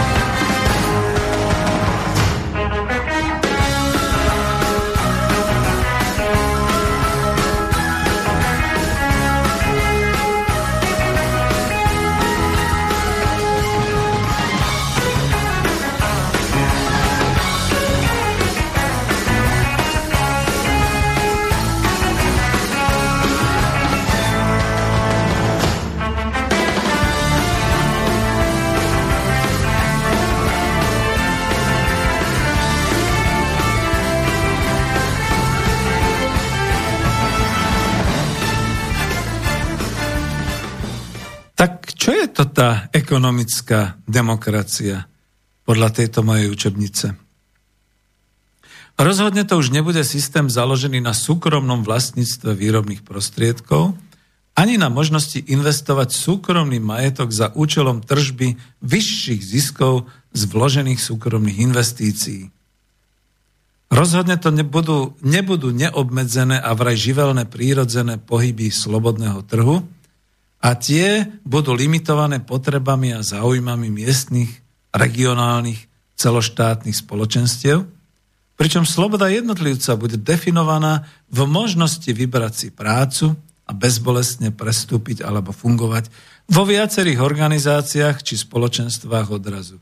Ja tam píšem skutočne o spoločnosti organizácií, prevzal som to od eh, mága Petra Drakera, ktorý píše naozaj že s tými čiastočnými úväzkami a s rozvojom informatiky a informačných technológií a všetkými takýmito vecami môže človek v jednom pracovnom dni alebo v jednom pracovnom mesiaci radšej povedzme pôsobiť vo viacerých organizáciách. Bude to teda spoločnosť, organizácia, v každej bude mať nejaký svoj úvezok. Nie zadarmo. Bude to platené No, pretože dnes sa to dá všetko takto urobiť, to znamená naozaj, uh, bude zároveň uh, tým, zároveň tam bude pracovať, bude mať taký úvezok, bude mať tam taký úvezok a VR týchto úvezkov mu dá dostatočne bohatý príjem na to, aby prosperoval, aby si teda vytváral blahobyt. Takže takto by to malo byť. Čo to nebude? Nebude to ani byrokratické alebo iným spôsobom centralizované riadenie celospoločenských, ba až celoplanetárnych ekonomických a všetkých ďalších prírodných zdrojov. A teda nebude to mocenská nadvláda nad ľuďmi či masami pracujúcich. A tuto musím dať takýto komentár dnes. Dobre počujete a pritom si všetci kladieme konšpiračné otázky už dva roky v dobe covidovej, o čo tu vlastne ide. Či tu nie je snaha nejakých skupín ovládnuť celoplanetárne prírodné a ekonomické zdroje pod rúškom boja proti covidu a boja proti klimatickým zmenám. Aha, takže vidíte, proti tomuto, respektíve nie len, že bojuje ekonomická demokracia, to je nezmysel, ale toto nie je ekonomická demokracia, lebo to nebude byrokratické alebo centralizované riadenie celospoločenských až celoplanetárnych ekonomických zdrojov. Tak ako sa to napríklad teraz už snaží Európska únia a jej komisariáty a jej rady a tak ďalej. Ak to má byť demokraticky akceptovateľný spoločensko-ekonomický systém, musí vytvárať blahobyt pre všetkých ľudí a to nie len nejaký rast hrubého domáceho produktu za účelom zisku a návratnosti kapitálu. No ja tu poznamenám jednu vec, pripravím si niečo také do tej osvety o blahobite, lebo čerpám v tejto chvíli, odbočujem, ale čerpám z, z takých tých, čo spolu ako komunikujeme, taká tá otázka, že ako si predstavuješ blahobyt ľudí, Peter? To má každý zvlášť. Niekto je blahobytný tým, že má záhradku a chodí si do hospody na pivečko, iný tým, že má tri auta a cestuje si po svete, iný tým, že ja neviem, chodí z hotela do hotela, cestuje si, iný tým, že vlastní, ja neviem, aké portfólio akcií a z každého zarába a potom môže rozdávať alebo užívať si a podobne. Nie, nie, nie. Ten, ten blahobyt je definovaný, to musí byť skutočne tak, že ľudia predovšetkým v tom negatívnom zmysle, že netrpia niečím, e, nemajú problémy v zdravotníctve, majú možnosť vzdelávať sa, e, všetky takéto veci. No, je mi to ťažko vôbec hovoriť, ale čo mi pomohlo, je tá azijská verzia, až by som povedal, tá buddhistická verzia toho blahobytu. Ľudia žijú skromne. Pracujú celý život a sú skutočne v spoločenstve rovnako skromných pracovitých majú tam udržiavaný nejaký ten systém vzájomných, vzájomnej úcty a vzájomných vzťahov. A pretože sú budhisti, tak si ten blahobyt dokázali zhamotniť. Ja si musím nájsť taký ten obrázok a dať ho, kde som videl, ako e, v Tajsku, popri tom všetkom Phuket a všetky tie ostatné E, destinácie, kam chodia zase naši bohatší spoluobčania, že existujú také tie sochy, ktoré už boli stávané ale po roku 2000, čiže zainvestovali do toho. Napríklad e, taký ten Budha v povedzme 40 metrovej e, nevýške, ale teda veľkosti, 40 metrov, celé to obklasené, je to taký malý, nechcem povedať štadiónik alebo podobne, pozlátená socha. A pekne to bolo ako na, na tom e, cestopise pomenované, že keď sa potom Európan pýta, že prečo sa ten Budha tam tak usmieva, tak blahosklonne usmieva, prečo má ruky tak zložené, takže mu bolo vysvetlené, že to je Budha, ktorý poskytuje blahobyt. Že to je vlastne blahobyt sám. To stelesnenie Budhu v tom obrázku. Ja som si z toho vydedukoval, že ten blahobyt môže byť naozaj taký, že každý to berie inač. Ale každý človek, ktorý bude šťastný, bude sa usmievať, bude rád na tomto svete, bude rád s ostatnými ľuďmi, to je ten blahobyt. V takejto chvíli si naozaj môžeme filozoficky povedať, nie ekonomicky, toto je blahobyt. Ekonomický blahobyt sa dá vypočítať, my napríklad máme na to vlastnú históriu a teraz to bude veľmi škaredé, keď to je zase na takomto príklade. Veď viete, že sa spolu s profesorom Matušom Kučerom zaoberám slovanskou a slovenskou históriou. Takže takto, my sme zažili prvý raz blahobyt počas Sámovej ríše, keď sme si vybojovali tu na území Slovenska medzi Dunajom a horami dostatočnú svojbytnosť a dostatočnú, aby som tak povedal, samostatnosť, že sme vedeli odolávať kočovníkom a varom, že skutočne v tej chvíli tie slovanské rodiny a kmene, ktoré tu žili a boli teda zjednotené vojensky pod nadvládou sama, zažili ten rozvoj toho blahobytu. Tam sa aj rodili deti, tam aj E, skutočne bolo veľa možností úrody odložiť a podobne. Druhýkrát sme my tu na Slovensku zažili blahobyt počas vlády Svetopluka. Ono naozaj aj rímsky pápež nazval Rex, čiže kráľ Svetopluk. Dobre je to na tej soche na hrade vypísané. Vládol v podstate 48 rokov. Počas tohto obdobia sa skutočne Slovensko stalo centrom Veľkej Moravy, odolávalo, expandovalo, exportovalo a malo z toho veľmi veľa. Naozaj je to aj tak do, doložiteľné, že rodilo sa veľa detí a jednoducho e, sa mali e, tí naši predkovia dobre. Potom boli doby, keď ten blahobyt bol pre jednotlivca, pre skupiny, nie pre Slovákov, ale pre tých, čo tu vládli a bývali. Potom prišla Republika Československá, kde sme sa zachránili ako národ. A potom prišla národno-demokratická revolúcia a prišiel socializmus. A ja nehovorím, že mali sme sa dobre za tých 40 rokov komunizmu. Ekonomicky a sociálne. To bolo 44 rokov. Od roku 45, keď bola dovršená národno-demokratická revolúcia Slovákov, keď sme prešli do ľudovo-demokratického zriadenia a po roku 48 do socialistického zriadenia. Som ekonom. Ja nepropagujem komunizmus a nie som komunista. Ale si treba otvorene povedať, že iba a iba v tomto období, dokonca ešte ani nie za samovej ríše a za Svetopolukového kráľovstva, iba v období Československej socialistickej republiky a po roku, 80, po roku 69 vďaka Gustavovi Husákovi administratívne tvorilo Slovensko, celok Slovenská socialistická republika. Iba v tomto období do roku 1989 tu za 44 rokov vznikli generácie, že nás pribudlo o 1 milión 300 tisíc obyvateľov viac. Počujete dobre. 1 milión 300 tisíc obyvateľov. Toto tu v histórii nebolo a už ani nebude. Tieto generácie dnes už umierajú, umreli a vymierajú. Ja sám som ročník 55 a po skončení tejto silnej vlny pôrodnosti a toho, že sme si vybudovali určitý sociálny, ja to naozaj nazvem socializmus, nič sa nedá robiť. Že nám to všetko bolo v podstate nejakým spôsobom odobraté, odbúrané, zlikvidované. Dnes už tu žiadny blahobyt celospoločenský neexistuje.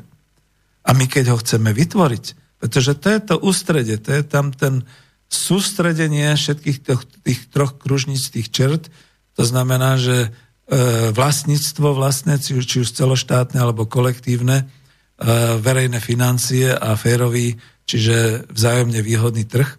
Ja ako obchodník pokladám expanziu exportu a podobne. Podnikovo vlastníctve, vo vlastnom vlastníctve, tak až vtedy možno hovoriť o blahobite ekonomicky. A vtedy budú aj filozofickí ľudia šťastní, budú sa usmievať, budú spokojní, a možno dosiahneme aj na to, ako v Butáne, v tom kráľovstve, kde už majú namiesto ukazovateľa hrubý domáci produkt, ukazovateľ hrubé domáce šťastie.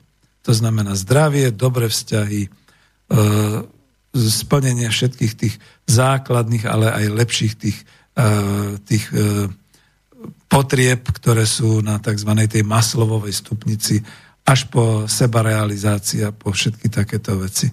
Takže toto to môžem ukončiť a naozaj je to o tom, že ak niečo má dosiahnuť ekonomická demokracia cez tie tri svoje prvky a cez všetky tie organizačné opatrenia a podobne, tak má skutočne dosiahnuť blahobyt pre ľudí alebo pre našincov, tak by sa to dalo nazvať. Takýto. No ale nový systém musí vychádzať zo súčasnej reality druhej dekády 21. storočia a nie z filozofických, politických či morálnych konštrukcií z minulosti, ktoré, žiaľ Bohu, mnohé stoja mimo súčasnej horúcej hospodárskej praxe v realite, aká existuje. A nie zo snov, ako to bude v budúcnosti.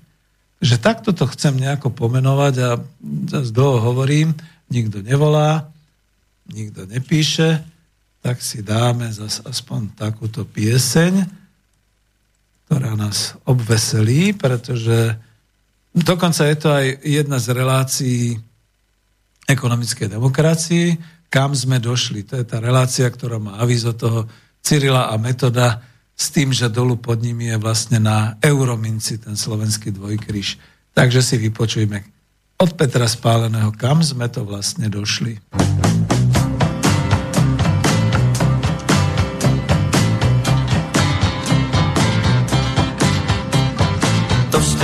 Nepotkali 30 dětí s Josefínou. To jste ještě neslyšeli, jak to s nima umí. Když jde s dětmi Josefín, ulice jen šumí. Učitelka Josefína vůbec nemá ústalí, nás dětmi letí na provázky pro odpověď na otázku. Kam jsme došli, kdo to ví, kdo pak z vás mi odpoví, kam pak zima... No, mne išlo hlavne o tú vetu, kam sme došli, kto to ví. Takže naozaj, kam sme to došli? Kto to ví? Kto nám odpoví? Takže píše sa rok 2021, my môžeme ďalej pindať o ekonomickej demokracii a robiť o svetu, ale v parlamente, vo vláde Slovenskej republiky, dokonca aj v Europarlamente a v tých nevolených radách a podobne sa chystajú veci, kde by človek povedal byť tak o 50 rokov mladší, tak skutočne. Už som to niekde v relácii povedal, že ešte ma nikto nedemobilizoval z armády. Takže to je takéto výstražné vrčanie za čo mi môže niekto udeliť nejakú pokutu, že som hejťák. No ale ideme ďalej. Takže poďme trošku narýchlo. Základné čety ekonomické demokracie sú takéto. Prirodzene, že z dôvodu takého uceleného výkladu tých hlavných čet ekonomickej demokracie by bolo nutné to celé rozvinúť a povedať, ale tými troma zásadnými četami, to sa chcem tuto toho dotknúť, sú celospoločenské, čiže aj kolektívne vlastníctvo výrobných prostriedkov. Ja viem, že Švajkár tam písal zamestnanecká samozpráva, ale my máme viac skúseností. Čo je to celospoločenské vlastníctvo výrobných prostriedkov? To je to, že to vlastní štát. A kto je štát, to sme my. A štát cez predstaviteľov zastupiteľskej alebo dokonca aj priamej demokracie, keď sa to presadí, bude rozhodovať o ekonomických zdrojoch, o tokoch financií, o všetkých takýchto veciach, o ktorých v tejto chvíli rozhoduje cudzí kapitál a rozhodujú tí nešťastníci v tejto kolónii Slovensko, povedzme si úprimne. Takže základná četa celospoločenské, čiže štátne a kolektívne vlastníctvo výrobných prostriedkov. No samozrejme, že E, to kolektívne, to môžu byť naozaj nielen družstva, ale obecné samozprávy, vidíte, spoločenstva e, vlastníkov bytov a podobné veci, takže takto. Druhou črtou je spoločné riadenie ekonomických investícií. Spoločenské riadenie v zmysle kontrola investícií a tuto poviem, že niečo z takéhoto sa už začalo diať na e- úrovni Európskej únie, pretože prečo ináč by celá Európska únia prešla od eurofondov, ktoré končili, k fondom obnovy. Pretože oni si to predstavujú tak, že centralizovanie tých 800 miliárd eur poprerozdeľujú po Európe, čiastočne to budú pýtať späť a veľmi budú kontrolovať, na čo sa to dáva a používa. Veď čo to boli za tie slohové úlohy Hegera, Matoviča a bože, Remišovej a podobných, ktorí vypisovali e, maturitné slohové úlohy na tému plán obnovy a čo nám to všetko má priniesť a v akých smeroch a podobné veci. Čiže toto je naozaj v tom prípade nadregionálne celoeurópske riadenie ekonomických investícií, na ktoré si nakoniec aj Európa musí požičať a tvrdo to bude splácať. Ale v našom prípade by to bolo štátne riadenie, spoločenské riadenie ekonomických investícií a Švajkár to má veľmi dobre rozpracované týmito verejnými bankami. A ja si myslím, že tie verejné banky by mohli byť kľudne popri týchto zahraničných bankách. E, im sa nič ne, nestane. Ako maximálne môžu zažiť ran na bank. To znamená, že si ľudia vyberú úspory e, od nich a prenesú si ich do verejných bank, že? Takýmto spôsobom. A to riadenie financií by spočívalo na tom, že si vlastne štát znova cez svoju zastupiteľskú alebo priamu demokraciu určí svoje priority, v čom sa chce rozvíjať, do toho bude investovať dlhodobo. Ja som to napríklad tam písal, že investície do e, naozaj životného prostredia, to znamená, aby neboli požiare, aby neboli záplavy, všetky takéto veci, investície do zdravotníctva, aby sa rodilo viac detí, investície do vzdelávania, aby sme boli vzdelanejší a tak ďalej. Ako vidíte, skoro by sa to krylo s niektorými tými vecami z plánu období, ale stále to má jeden základný rozdiel – tento celospoločenský systém verejných financií je na úrovni Slovenskej republiky a verejných financií podľa obcí, okresov, krajov a tak ďalej. Nebude to súkromné vlastníctvo, nebudú tu používané peniaze zo súkromia alebo zo súkromných vlastníctiev a zdrojov a tak ďalej. Čiže toto je to dôležité. A my si budeme rozhodovať. Nie, že nám budú rozhodovať, čo máme my robiť. No a potom samozrejme tá tretia črta je vzájomne výhodný obchod. To znamená podľa Švajkarta férový trh tovarov a služieb, ktorému som doplnil, že je to vzájomne výhodný, korektný obchod, kde nekoristíme u toho, komu predávame a naopak e, nám to pomáha v našej existencii a im to pomáha v tom, že nemusia robiť to, čo... Je tam tá delba práce samozrejme zavedená a tak ďalej. No a sám Švajkart potvrdil, že toto rozširuje demokraciu do tých oblastí života, v ktorých sa doposiaľ považovala demokracia za prekročenie hraníc, to on napísal. Ide o demokratizáciu práce, ide o demokratizáciu kapitálu a tým aj o demokraciu demokracie. O, ja to berem trošku ako takú floskulu, pretože my sme už teraz zistili, že sú veľké rozpory medzi antagonistické rozpory medzi slobodou a demokraciou, ale každopádne je to naozaj tak, že išlo o v tom čase, ešte po roku 2011, o demokratizáciu celého ekonomického a sociálneho života. No, on tam definoval tú zamestnaneckú samozprávu ako demokracia zamestnancov vo vnútri organizácie. Vy si neviete predstaviť, čo to vyvolalo za obrovské polemiky. Viete, kto to najviac odmietal? Lavičiari. Lavičiari ako Janošovský, ako Úsvit. Komunisti sa s tým tiež nevedeli poriadne vyrovnať na Slovensku. Jednoducho si nevedeli predstaviť, že by ľudia sami rozhodovali o tom, čo sa bude robiť v tej firme, v tom podniku a takéto veci. A pritom je to jednoznačné, veď Švajkát sám písal, činnosť všetkých výrobných podnikov demokraticky kontrolujú zamestnanci. Že nemyslí, že sa bude chodiť ráno od stola ku stolu alebo od ponka ku ponku a každému sa bude určovať, čo sa bude robiť, ale že na to naozaj budú tie e, výročné schôdze a tie strategické správy, kde sa rozoberú plány, kde sa rozúčtuje, kde sa povie záverečný účet a takéto veci. A nebudem to celé čítať, máte to tam v knižke.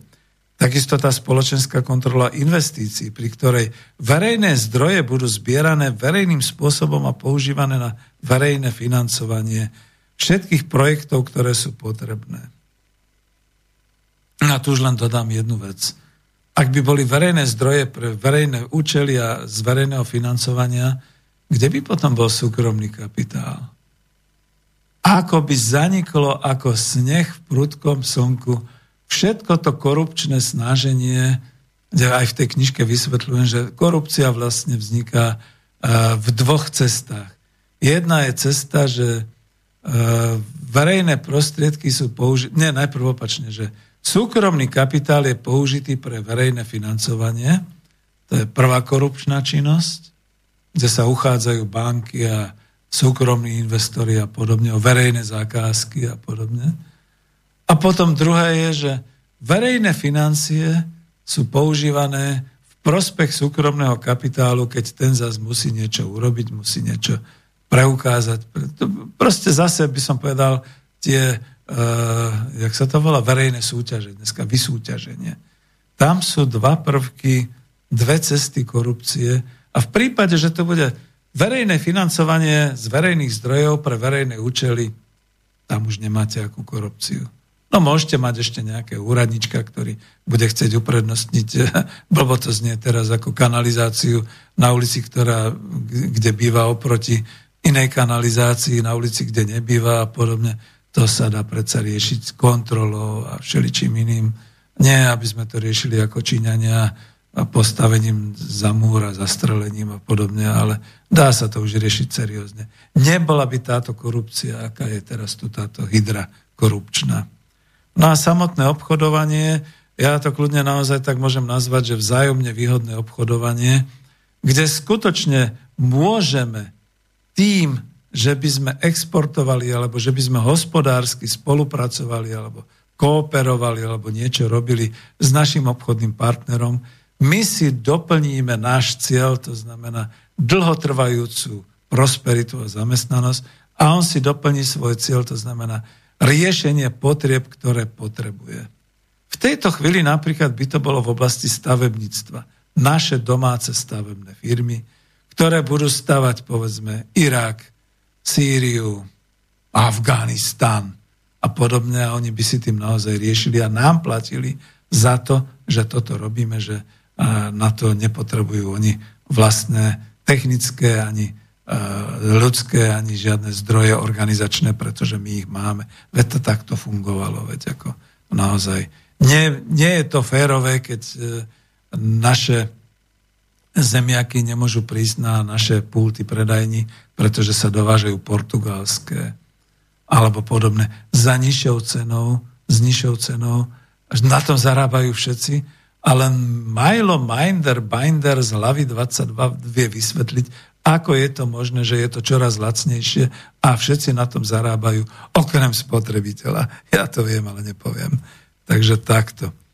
No, e, pomaly ideme k záveru, čiže ja som nechcel, nechcel celé toto všetko vysvetľovať znova. Je to v knižke, ale chcem ešte jednu vec, ktorú teraz hľadám povedať. A to sa týka, no možno to urobím tak, že urobím zase nejaký predel, ale čo dám predel? Takýto zaujímavý. Keďže nevoláte, nepíšete, dám znova o tom, čo nám slubujú naši vládni činiteľi a naša vládna elita. Počúvajte pozorne.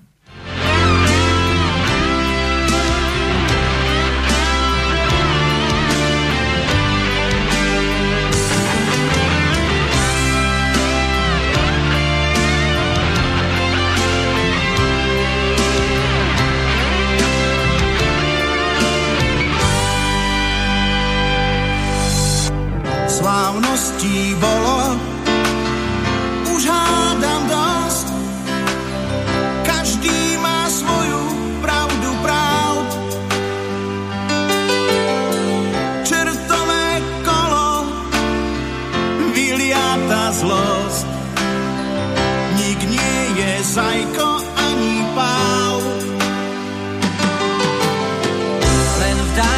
if I could.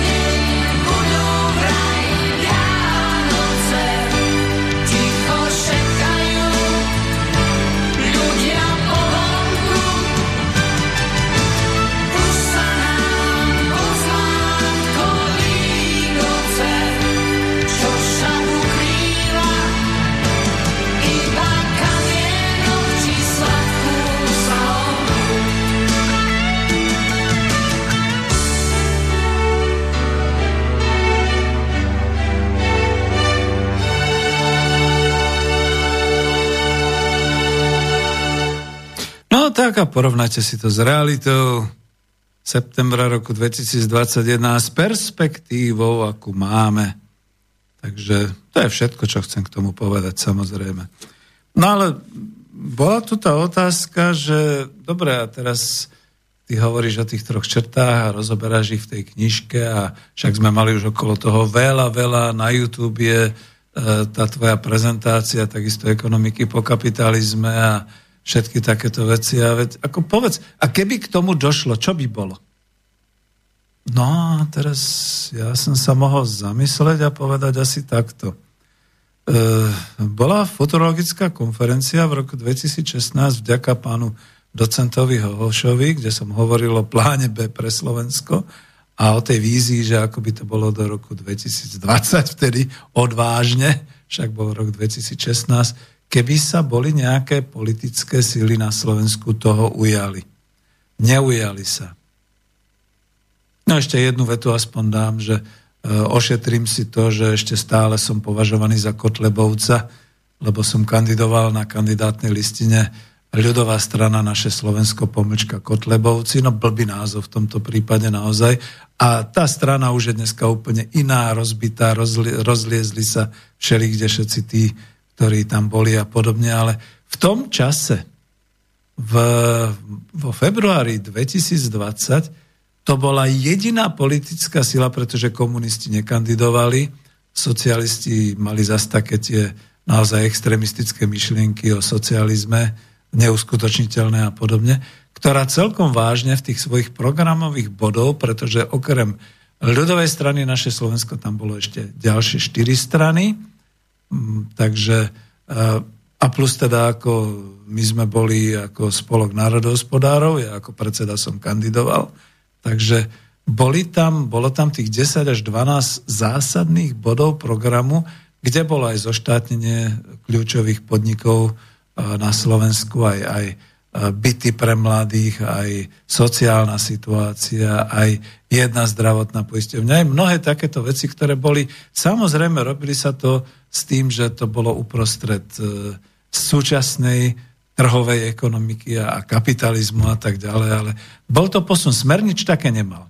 Naozaj Smernič také nemal, ten skrášloval ten svoj kapitalizmus zvyšovaním minimálnej mzdy a zastropovaním dôchodku do ústavy, čo sa im teda teraz vypomstilo a podobné veci. No ale dobre, nemám toho času veľa, takže povedzme, že toho 25.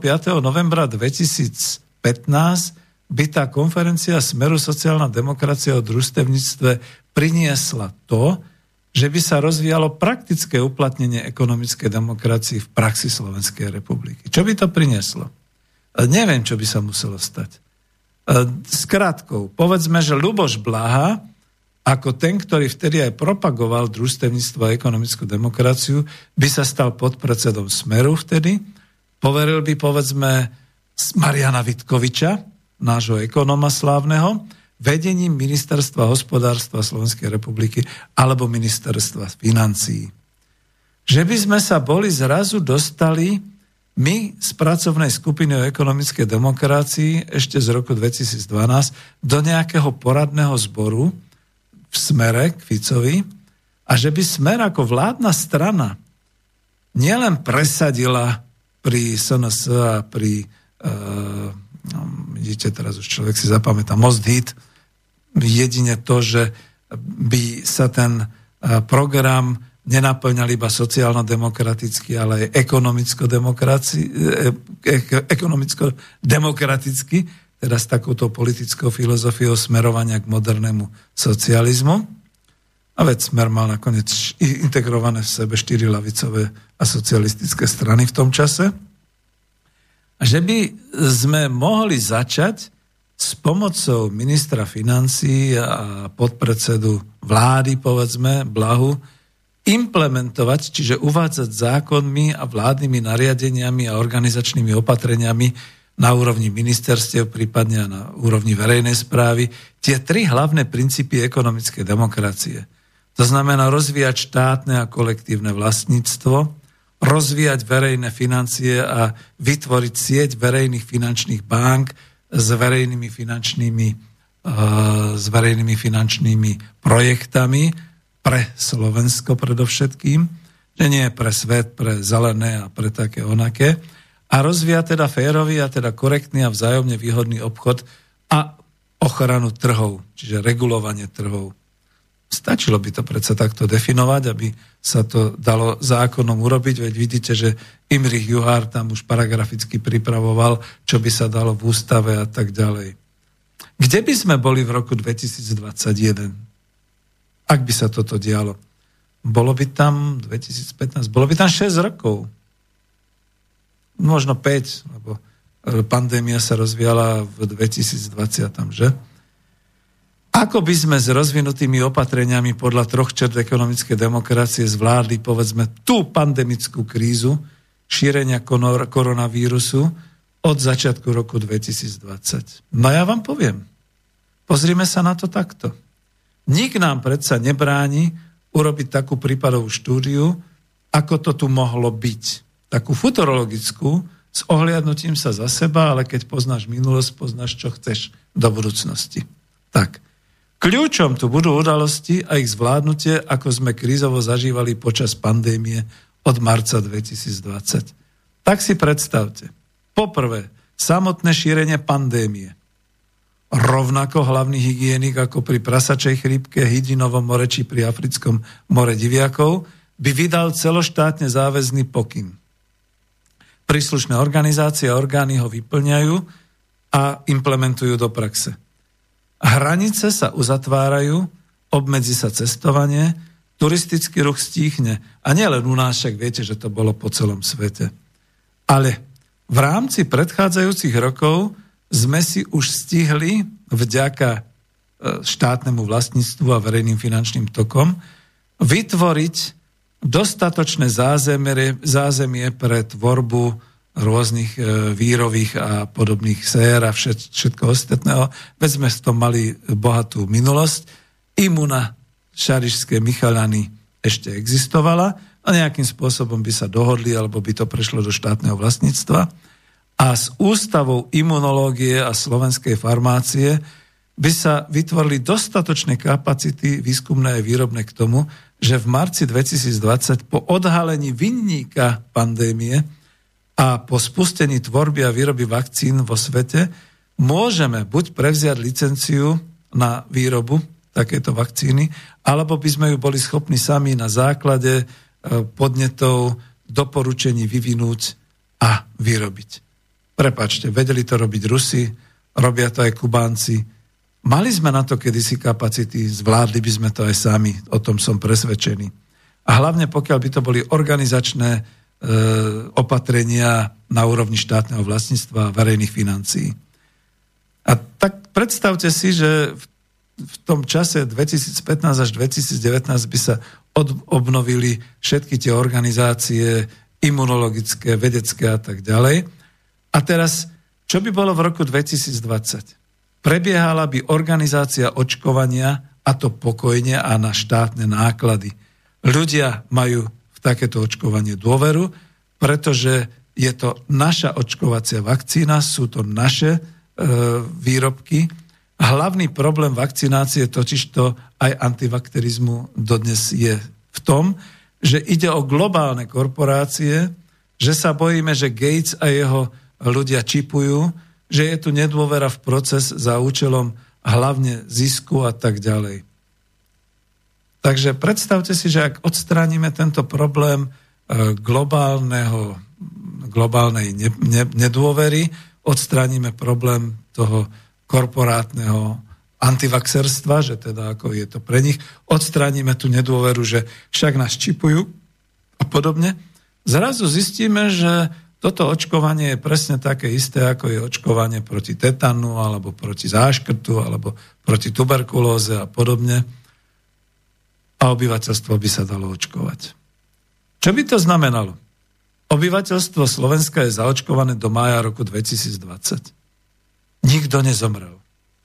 Ťažké prípady na jednotkách intenzívnych starostlivosti sú zachraňované. Áno, máme na to prístroje. Nebol by problém ich rýchle nakúpiť alebo zo štátneho rezervného fondu a podobne. Zdravotnícke zariadenia sú vo verejnej správe, žiadne súkromné nemocnice a súkromné ordinácie a podobne.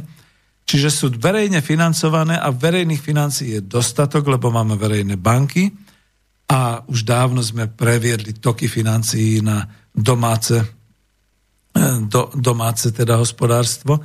Je dostatok lôžok, zdravotníckých pracovníkov, lekárov sú dostatočne dobre odmeňovaní. Čiže v podstate do maja 2020 obyvateľstvo zaočkované. Čo z toho vyplýva? Žiadne obmedzenia, žiadny lockdown, čiže zavrete prevádzok. Ako nie je dôvod. Dobre.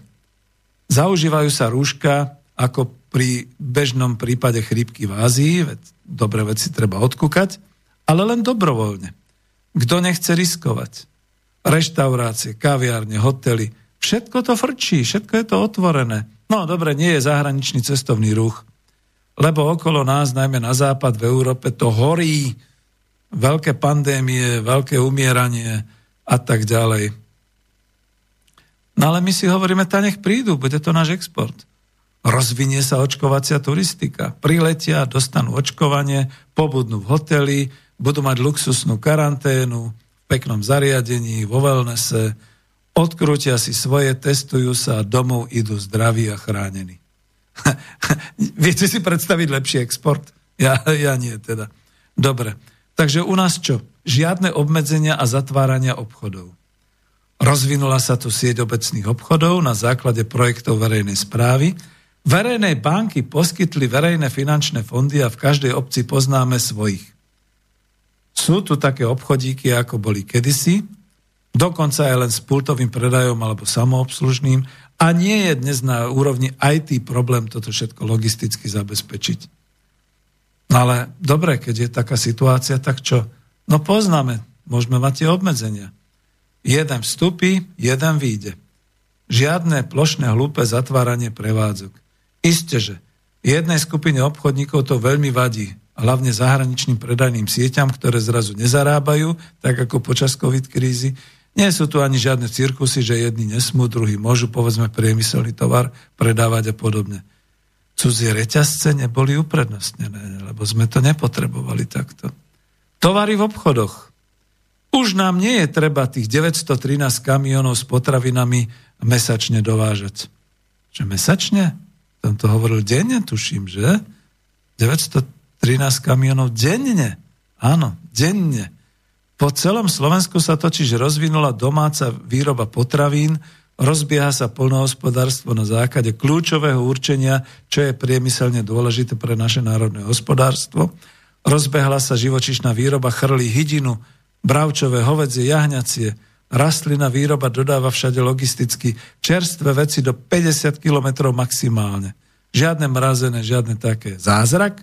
Nie.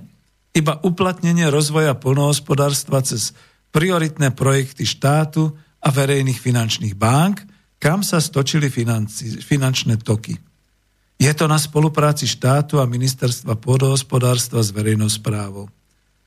Po zrušení polnohospodárskej platobnej agentúry naozaj sa vyskúmalo, že to bolo všetko, to bolo hniezdo korupcie a tak ďalej. Však vidíte, že musia teraz robiť opravné skúšky a vlastne dávať e, všetky tie materiály, aby sa ukázalo, že sú v pohode, že sú v poriadku. To financovanie sa prenieslo priamo na okresné polnohospodárske správy. Veď to vieme pre Boha. A v každej obci sú výrobné družstva alebo obecný podnik polnohospodársky. Technickú, osevnú a veterinárnu pomoc, čiže celú servisnú pomoc polnohospodárstvu poskytuje štát cez štátne okresné polnopodniky. No a nakoniec aj zásobovanie, vykupovanie. Vyňalo sa to z rúk súkromníkov, lebo sa ukázalo, že súkromníci tiež uprednostňujú radšej logistiku pre cudzích, cudzích investorov a tak ďalej. Takže zanikajú všetky tie obrovské skladové areály na orných pôdach.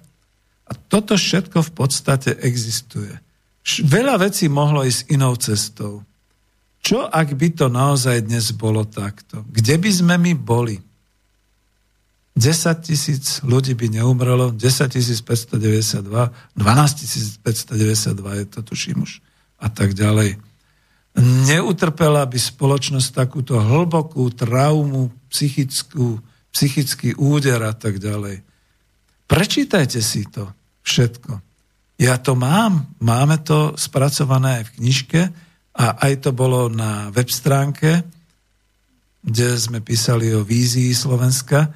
Slovensko má dnes späť svoje národné hospodárstvo a mať nad ním celospoločenskú kontrolu. No a nebudem pokračovať ďalej, lebo už nie je to času, ale keď sme si to takto premysleli, Premyslíme si to v každej oblasti života, toto bolo naozaj, a dal som to na schvál presne o tej COVID kríze a o tom, ako ľahko sa to dalo riešiť, keby sme mali vlastníctvo v rukách a keby sme mali toky financií v rukách. A že to nemáme, za to sme kolóniou. A že nechceme byť kolóniou, za to je dobré začať sa zaoberať ekonomickou demokraciou ako takou. No už viac toho nestihnem. Ale milí priatelia poslucháči, buď som bol blokovaný, že žiadny telefonát ani žiadny mail, alebo nemáte záujem. Keď nemáte záujem, tak uvidíme, či budeme pokračovať v osvete. Každopádne ďakujem za pozornosť, počúvajte, šírte si to a lúči sa s vami Peter Zajac Vanka v relácii Ekonomická demokracia. Na záver vždy toto povzbudzujúce.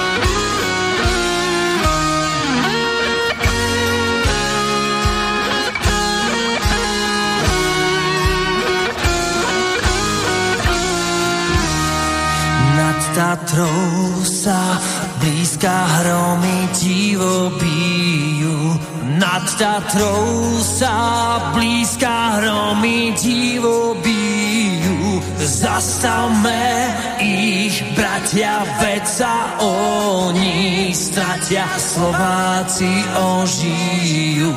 Zastavme ich, bratia, veď sa oni stratia, Slováci ožijú.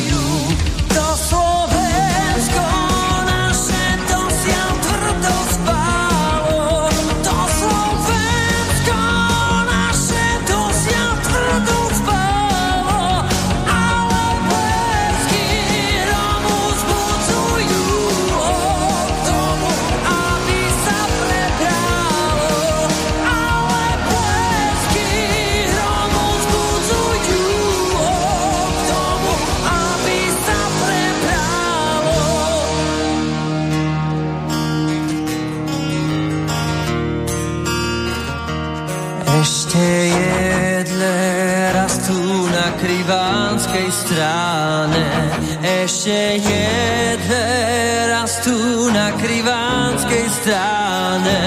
Kto jak Slovák cíti, nech sa šable chytí a medzi nás stáne